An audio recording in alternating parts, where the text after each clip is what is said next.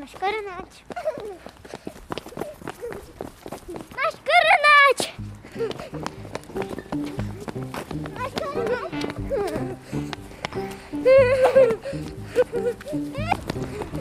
Máš, máš ho. Máš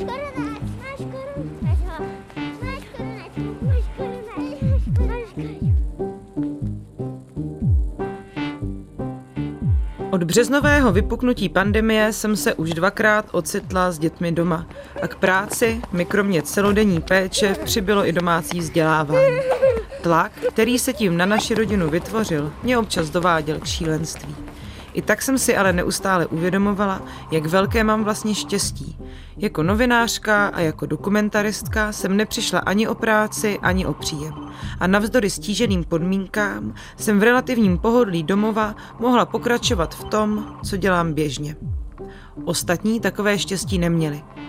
Sledovala jsem, jak se zavírají kavárny, restaurace nebo jakou ránu utrpěly služby. Ptala jsem se sama sebe, jaké jsou osudy lidí, kteří ze dne na den skončili bez práce a někteří dokonce i bez příjmu. Tohle jsou příběhy některých z nich. Jako furt děti doma, jo, teďko tohle, tohle. Prostě už mě to teptá ten koronavirus. Já jsem si to myslel, že to takhle dopadne, když to začalo. Že to ta kuchařina ne, teď nebude moc dobrý to dělat dál. No. A ty víš, že když nakoupíš a bude ti to tam sedět, tak zase nemáš z čeho potom zaplatit ty výplaty. Jako to jsou prostě utopený peníze na nějakou dobu, nebo to vyhodíš úplně. Ty svadají, ať, ať si dělí ty za ty podmínky, co jsme dělali my. My jsme prostě dělali práci jako každý jiný a já si myslím, že celkem dobrou práci. Český rozhlas Plus uvádí dokumentární sérii Apoleny Rychlíkové Život během pandemie. Díl druhý Práce. Ten náš projekt je podle mě přínosný v tom, že on se ptá trošku na detailnější otázky ve smyslu, uh, jestli ty lidi ztratili příjmy na dohody, jestli uh, ztratili nějaký příjmy na černo, Daniel Prokop, jeden z autorů výzkumu Život během pandemie. protože řada těch ukazatelů, který se medializují, jako je třeba registrovaná nezaměstnanost, nebo i eh, průměrná hrubá mzda v ekonomice, eh, tohle to jako nezachycují, jo? protože třeba do té nezaměstnanosti nejdou ty dohodáře, nejdou ty lidi, kteří měli OSVČ často, průměrná hrubá mzda vlastně teďka stoupá, protože ty podniky propustily častěji nízkopříjmový, takže paradoxně vlastně oni to táhli dolů a teď, teďka stoupne průměrná mzda. Takže pointa naše byla mít panel lidí, kteří jsou stejný a u nich se dají měřit ten vývoj té ekonomické situace v těch domácnostech.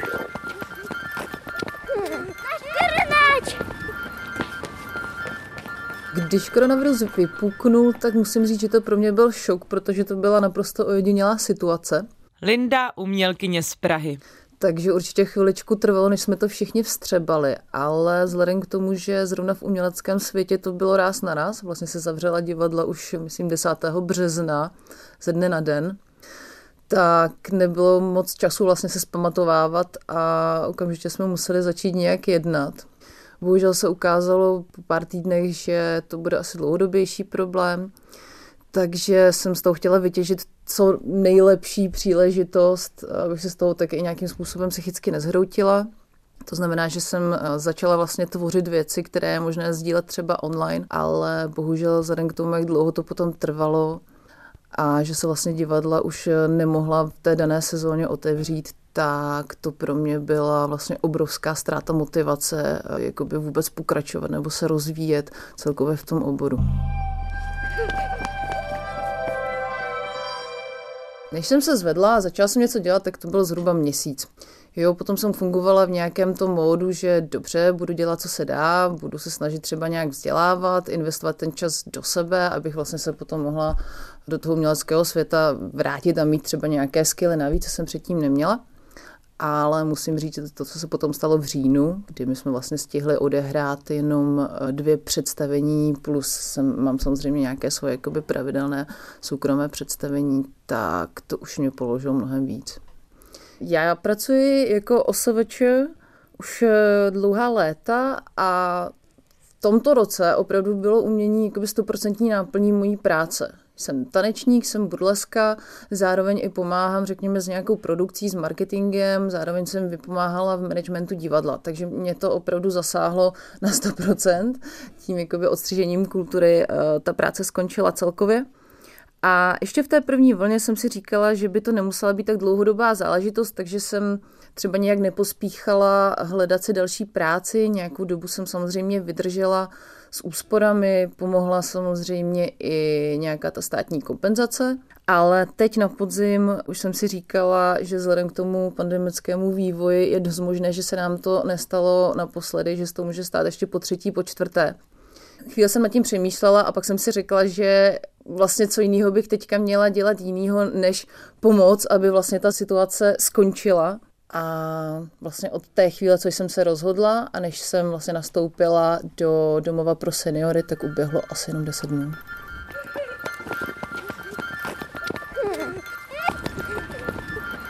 Když to vypuklo, tak já jsem byl kuchař v pražské restauraci Tomáš. a dělal jsem tam kolem třech let. Dělal jsem tam zástupce šéf kuchaře. No, co jsem si myslel? Já jsem to bohužel tak nějak s tím počítal. Já jsem si to myslel, že to takhle dopadne, když to začalo. Že to ta kuchařina nebude moc dobrý to dělat dál, no. Protože už to tak vypadalo a já mám sourozence ve zdravotnictví, oba, mám bráchu ségru. A ty mi říkali, že to bude ještě na dlouho, že to nebude tak tak a ty restaurace, že to na léto ještě půjde, ale že to zase v zimě zavřou. Já jsem měl hlavní pracovní smlouvu, nebo jak se tomu říká, ta byla jenom na ten minimální mzdu a pak jsou k tomu ještě tři smlouvy, které jsou o provedení práce.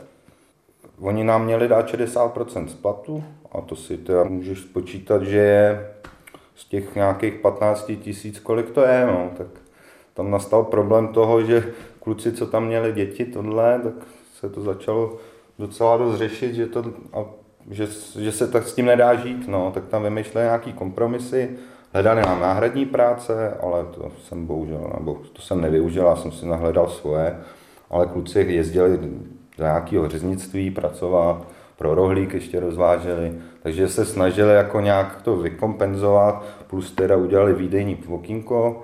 Já jsem se toho hned zdal, protože nemám děti, takže jsem řekl, že ne, to si nechte pro kluky, který mají rodiny a já, já si to zařídím nějak po svém. Takže začalo to, že jsem začal dělat s kamarádkou pro lesy České republiky. Jsme šli vysazovat stromky a dělat, čistit lesy, to bylo jen jako brigádně, nic to nebylo jako, to jsem dělal pár, pár dní v týdnu, byl v Benešově, takže se ještě musel dojíždět. No a pak mi napsal můj kamarád, který je zahradník a jestli s ním teda nechci párkrát na brigádu, jsem řekl, že super, že budu hrozně rád, no. Tak jsem s ním začal jezdit, on má bratra, dělají to spolu, dělají to na sebe a už s nima jezdím od března, no. Nám tam docela dost lidí říká, že ztratil práci. Je zajímavé, že to je jako víc lidí, než eviduje třeba úřady práce. A to má dva důvody, jo. Že jednak teda jako část lidí, kteří byli nezaměstnaní, si tu práci našlo, protože třeba ten průmysl zase jako docela jede dobře. A má to ještě ten důvod, že řada lidí, kteří ztratili práci a pracovali na DPP a OSVČ, tak nám říká, že se neregistrovali na úřadu práce.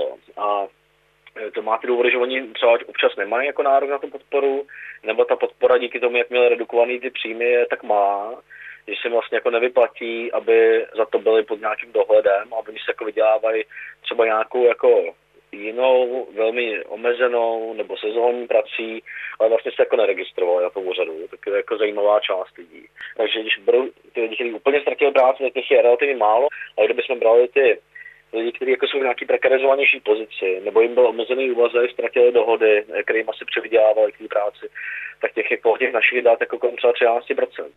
To, co asi je klíčový, je, že ta pandemie podle mě jakoby nasvítila nějaký segment společnosti, o kterém se běžně nemluví, když se mluví o sociálních problémech. Lucie Trlifajová, sociální antropoložka z Centra pro společenské otázky SPOT. To jsou lidi, kteří mají nízký mzdy, mají víc třeba různých příjmů, který různě kombinují, mají třeba nízkou, já bych řekla, neřekla nejenom mzdu, ale příjem. To znamená člověk, který má třeba rodičovskou důchod a k tomu nějaký další příjem, pokryl běžný náklady na život lidi, kteří mají různý míře dobrovolný OSVČ, taky s různě nízkými vysokými příjmy, ale je to nějaký nejistý. Lidi, kteří kombinují různý nízký příjmy přes třeba hlavní poměr a k tomu nějaký dohody, lidi, kteří kombinují dohody práce na černo. Takže takové jako směs různých situací, ale jsou to vlastně často lidi, kteří nejsou právě běžně zachycovaní v těch statistikách, které se u nás primárně používají pro popis situace chudoby. To znamená, nejsou ani nezaměstnaní, nemusí být pod hranicí chudoby nebo se někde pohybují kolem ní. A taky podle mě to je třetí aspekt, který teďka v během té pandemie začínám čím dál víc jako důležitý. Ty lidi jako nejsou a nikdy nebyli klienti žádných sociálních služeb. To, co vidíme, je z nějaký zviditelnění jednak efektů nízkých mest na jedné straně a na druhé straně nějaký prekarizace a nejistých zaměstnání. A oba jsou témata, které se možná v té veřejné debatě u nás trošku objevovaly, ale poměrně málo. A najednou se ukazuje, že je tady velký segment lidí, o kterých jsme běžně neumluvili a neumíme je moc dobře popsat. To je taky důležitý.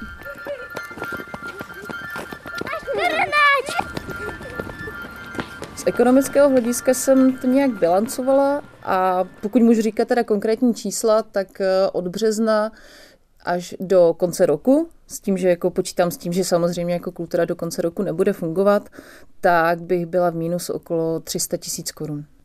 Takže ten propad je tam velký a samozřejmě, pokud se necháte zaměstnat v nemocnici nebo v domově pro seniory, tak bohužel sociální služby v našem státě nejsou bůh jak placené, to asi víme všichni. Takže ten propad je tam, já nevím, určitě třeba o polovinu. Asi 14 dní jsem opravdu byl doma, co to začalo a nic jsem neměl. No. Takže tam byla pro Luka taky samozřejmě peníze jsem scháněl, jak to šlo. Když máš minimální mzdu, tak ti nedají hypotéku, nedají ti nic, nedají ti půjčku. Jo? Potřebuješ něco, nedej ti to.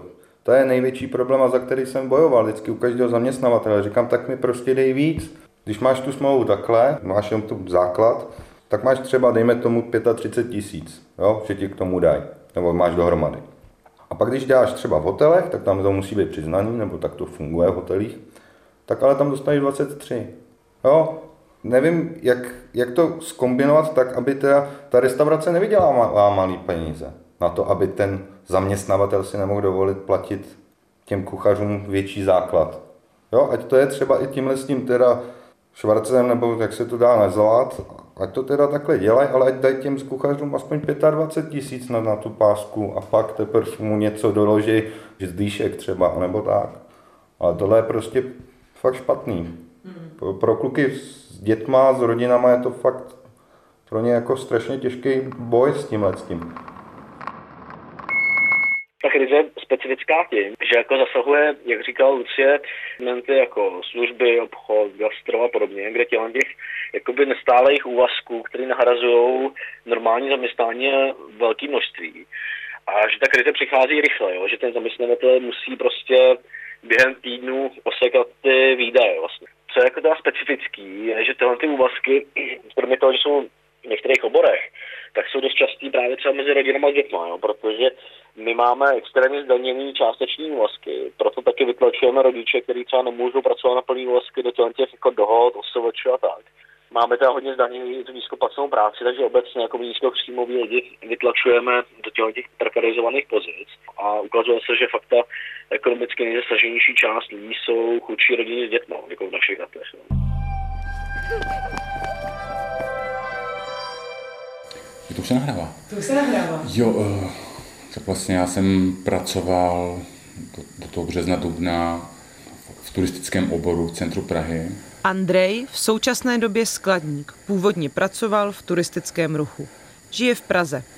A když začala ta pandemie, tak já jsem, já jsem z toho měl v podstatě jako trošku legraci, protože jsem si myslel, že, že když najednou řekli, zítra nepřijete do práce, jsem si že to je tak jeden, dva dny dovolený a pak teda se nastoupím do práce, ale dopadlo to tak, že už jsem do té práce nikdy, nikdy nenastoupil a, a vlastně společnost eh, úplně skončila, zkrachovala.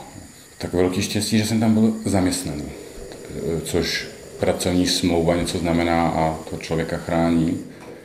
Já si říkám, nedej Bůh, kdybych eh, byl jenom nějaký OSVČ nebo něco takového, tak nevím, to, ten, to opravdu ten člověk asi skončí ze den na den téměř na, na dlažbě. Takže podstatě tam jsem dostal nějakou výpověď, tam je nějaká i doba, kdy je člověk v té výpovědi. takže tím je nějak chráněný. Ale, ale, ale byl to šok. No. Jsme čtyřčlená rodina, dvě malé děti, já a moje žena.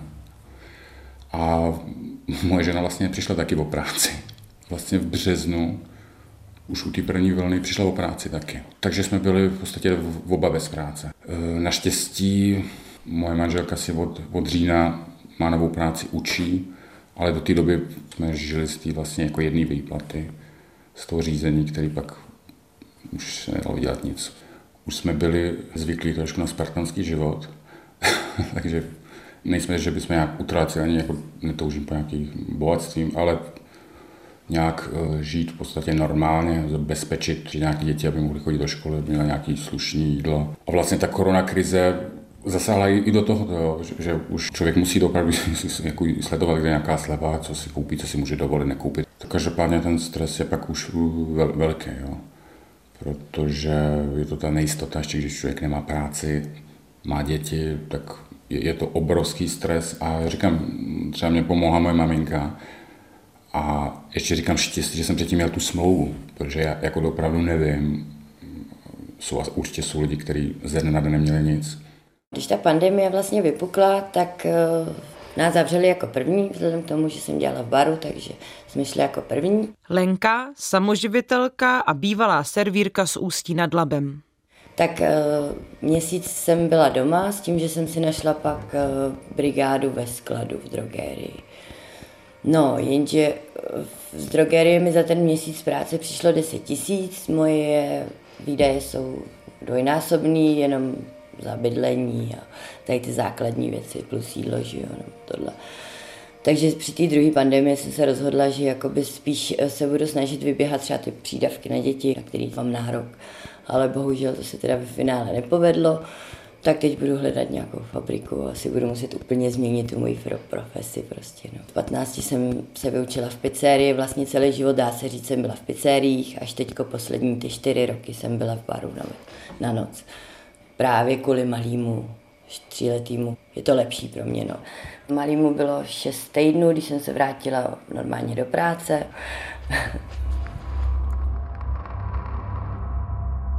vůbec nevím, je to všechno takový nepromyšlený, mi přijde jako podniky krachujou, že jo, na úkor toho, že mají platit nájmy vlastně a nemůžou pracovat. Takže člověk, který má barák vlastně, tak ten furt získává a člověk, který tam ty peníze vydělával, točil, platil mu nájem, tak teď krachujou prostě, no. Už rozmýšlím, jestli koupím máslo v akci za 25, který prochází lhutou pomalu. Takhle, když jsem chodila do práce, jak jsme si jednou měsíčně třeba mohli jít s dětmi na oběd, jako jo, při výletě si dát v restauraci pití, hranolky, prostě klasika, jako dneska vůbec. Už rok, rok nevím, nevím, jak chutná jídlo z restaurace. Což je asi jako nejmenší nějaký ten, jo. A vzhledem k tomu, že právě celý život dělám v tomhle oboru, tak převážně moji známí jsou kuchaři, číšníci. To znamená, že ani ty přátelé vám ve finále teď nemají šanci pomoct, protože jsou všichni na tom podobně, že jo. Tady byl nějaký segment lidí, který přesně, pro který byl ten příjem, o který přišli doplňkovým příjmem, třeba typicky k té rodičovskému důchodu, kde ty lidi se i třeba dostavili do nějaký velmi nejisté situace. A to, co se tady ukazuje, je hrozně důležité, jak to vláda je, jak se mají nějaký jako sociální sítě, na který se můžou obrátit. To znamená, jestli jim někdo půjčí těch 10 tisíc, aby překlenuli to období než třeba k dalšímu nájmu, jestli mají vlastní bydlení, úplně klíčový faktor. Ty lidi teďka ještě v tom v těch posledních jako měsících, ještě přesně jak se to přes léto uvolnilo, byly ty práce i třeba v nějakých jako službách zase ve městech pro muže ve stavebnictví, pro ženy jako služby, restaurace a podobně tak eh, se to nějak jako dařilo držet pro ty lidi, i když jim ten pokles příjmu byl. A myslím, že to, co se teďka se bude teprve projevovat skutečně, jestli lidi se dostanou do nějaké krizové situace a teďka uvažují o tom, že by si ty půjčky brali. Takže to myslím, že bude vidět v těch příštích měsících. Křičím víc, jsem nervózní, víc tak jako se zavírám do sebe, že jo, protože prostě neví člověk, co bude za týden, za měsíc vlastně, žijete už, dá se říct, skoro rok v nějaký nejistotě, kdy nevíte, jestli za týden se nebudete muset stěhovat, protože prostě ty nájmy plácáte, jak můžete, rodina se snaží, pomáhá, že jo, ale Maminka je vlastně chemický laborant, má 14 tisíc, tak jako nemůže mi dát 10 že jo, měsíčně, to prostě nejde. Pomůže mi, přivezou mi nějaký jídlo, třeba když přijedou, nebo já mám dny, kdy jsem veselá, a pak mám dny, kdy bych nevylezla z postele, prostě je to takový, asi psychika je narušená, ale furt si to člověk nechce úplně přiznat. Pracovala jsem brigádně, ale jako číšník mám něco navíc, nemám jenom to, co mám napsaný vlastně, no, takže jsem těch 20 tisíc prostě si v práci vydělala, no, který mi teď chybí. Momentálně teda jsem ve skluzu jeden nájem, ale příští měsíc už to budou dva, no, tak zase od prvního snad doufám, že něco najdu, tak zase práce je, jenom někam teda teď už nastoupit jako říkám, nevyšel mi vstříc vlastně nikdo z nějak, žádných společností. To byl T-Mobile, kdy jsem byla 10 let a ty 4 tisíce měsíčně jsem jim platila prostě za služby, tudíž si myslím, že takhle velká společnost ve finále mohla víc vstříc a tu splátku mi prostě rozložit a ne mi to nechat narůst 17 tisícový dluh, že jo. Můj sociální pracovník mi teďko vyřizoval nějaký jednorázový balíček, kdy jsem dostala hygienické potřeby a takovéhle věci, těstoviny tam byly, základní jídlo, potraviny, ty konzervované, takže jinak přes tu sociálku zatím nevím. to mi ještě bylo vynadáno, že jsem nepřišla vlastně dřív. Říkám, ale já jsem dřív pracovala, já jsem nepotřebovala od vás nic. A ty, když potřebuju, tak mi nic nedáte. Tak co, co to je za argument? Proč jste nepřišla dřív? Jako? To, co je důležité, že skoro všichni lidi, s kterými jsme mluvili, vlastně nechtěli brát nějakou podporu od státu. A teďka nemyslím, že by jako neměli problém žádat o ten kompenzační bonus, to jako bylo v pořádku, ale nechtěli žádat o nějaké sociální dávky, nechtěli být klienty sociálních služeb a snažili se to maximálně řešit jinou cestou.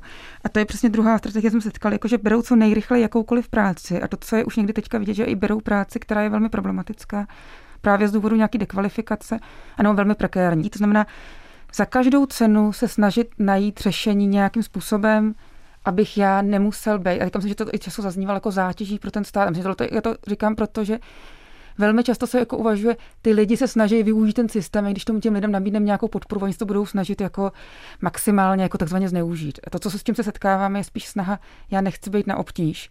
Všichni jsou v krizové situaci a možná jsou tady lidi, jsou nejhůř. Pokud to já ještě budu muset nějak zvládat, tak to zkusím zvládnout sám nebo sama.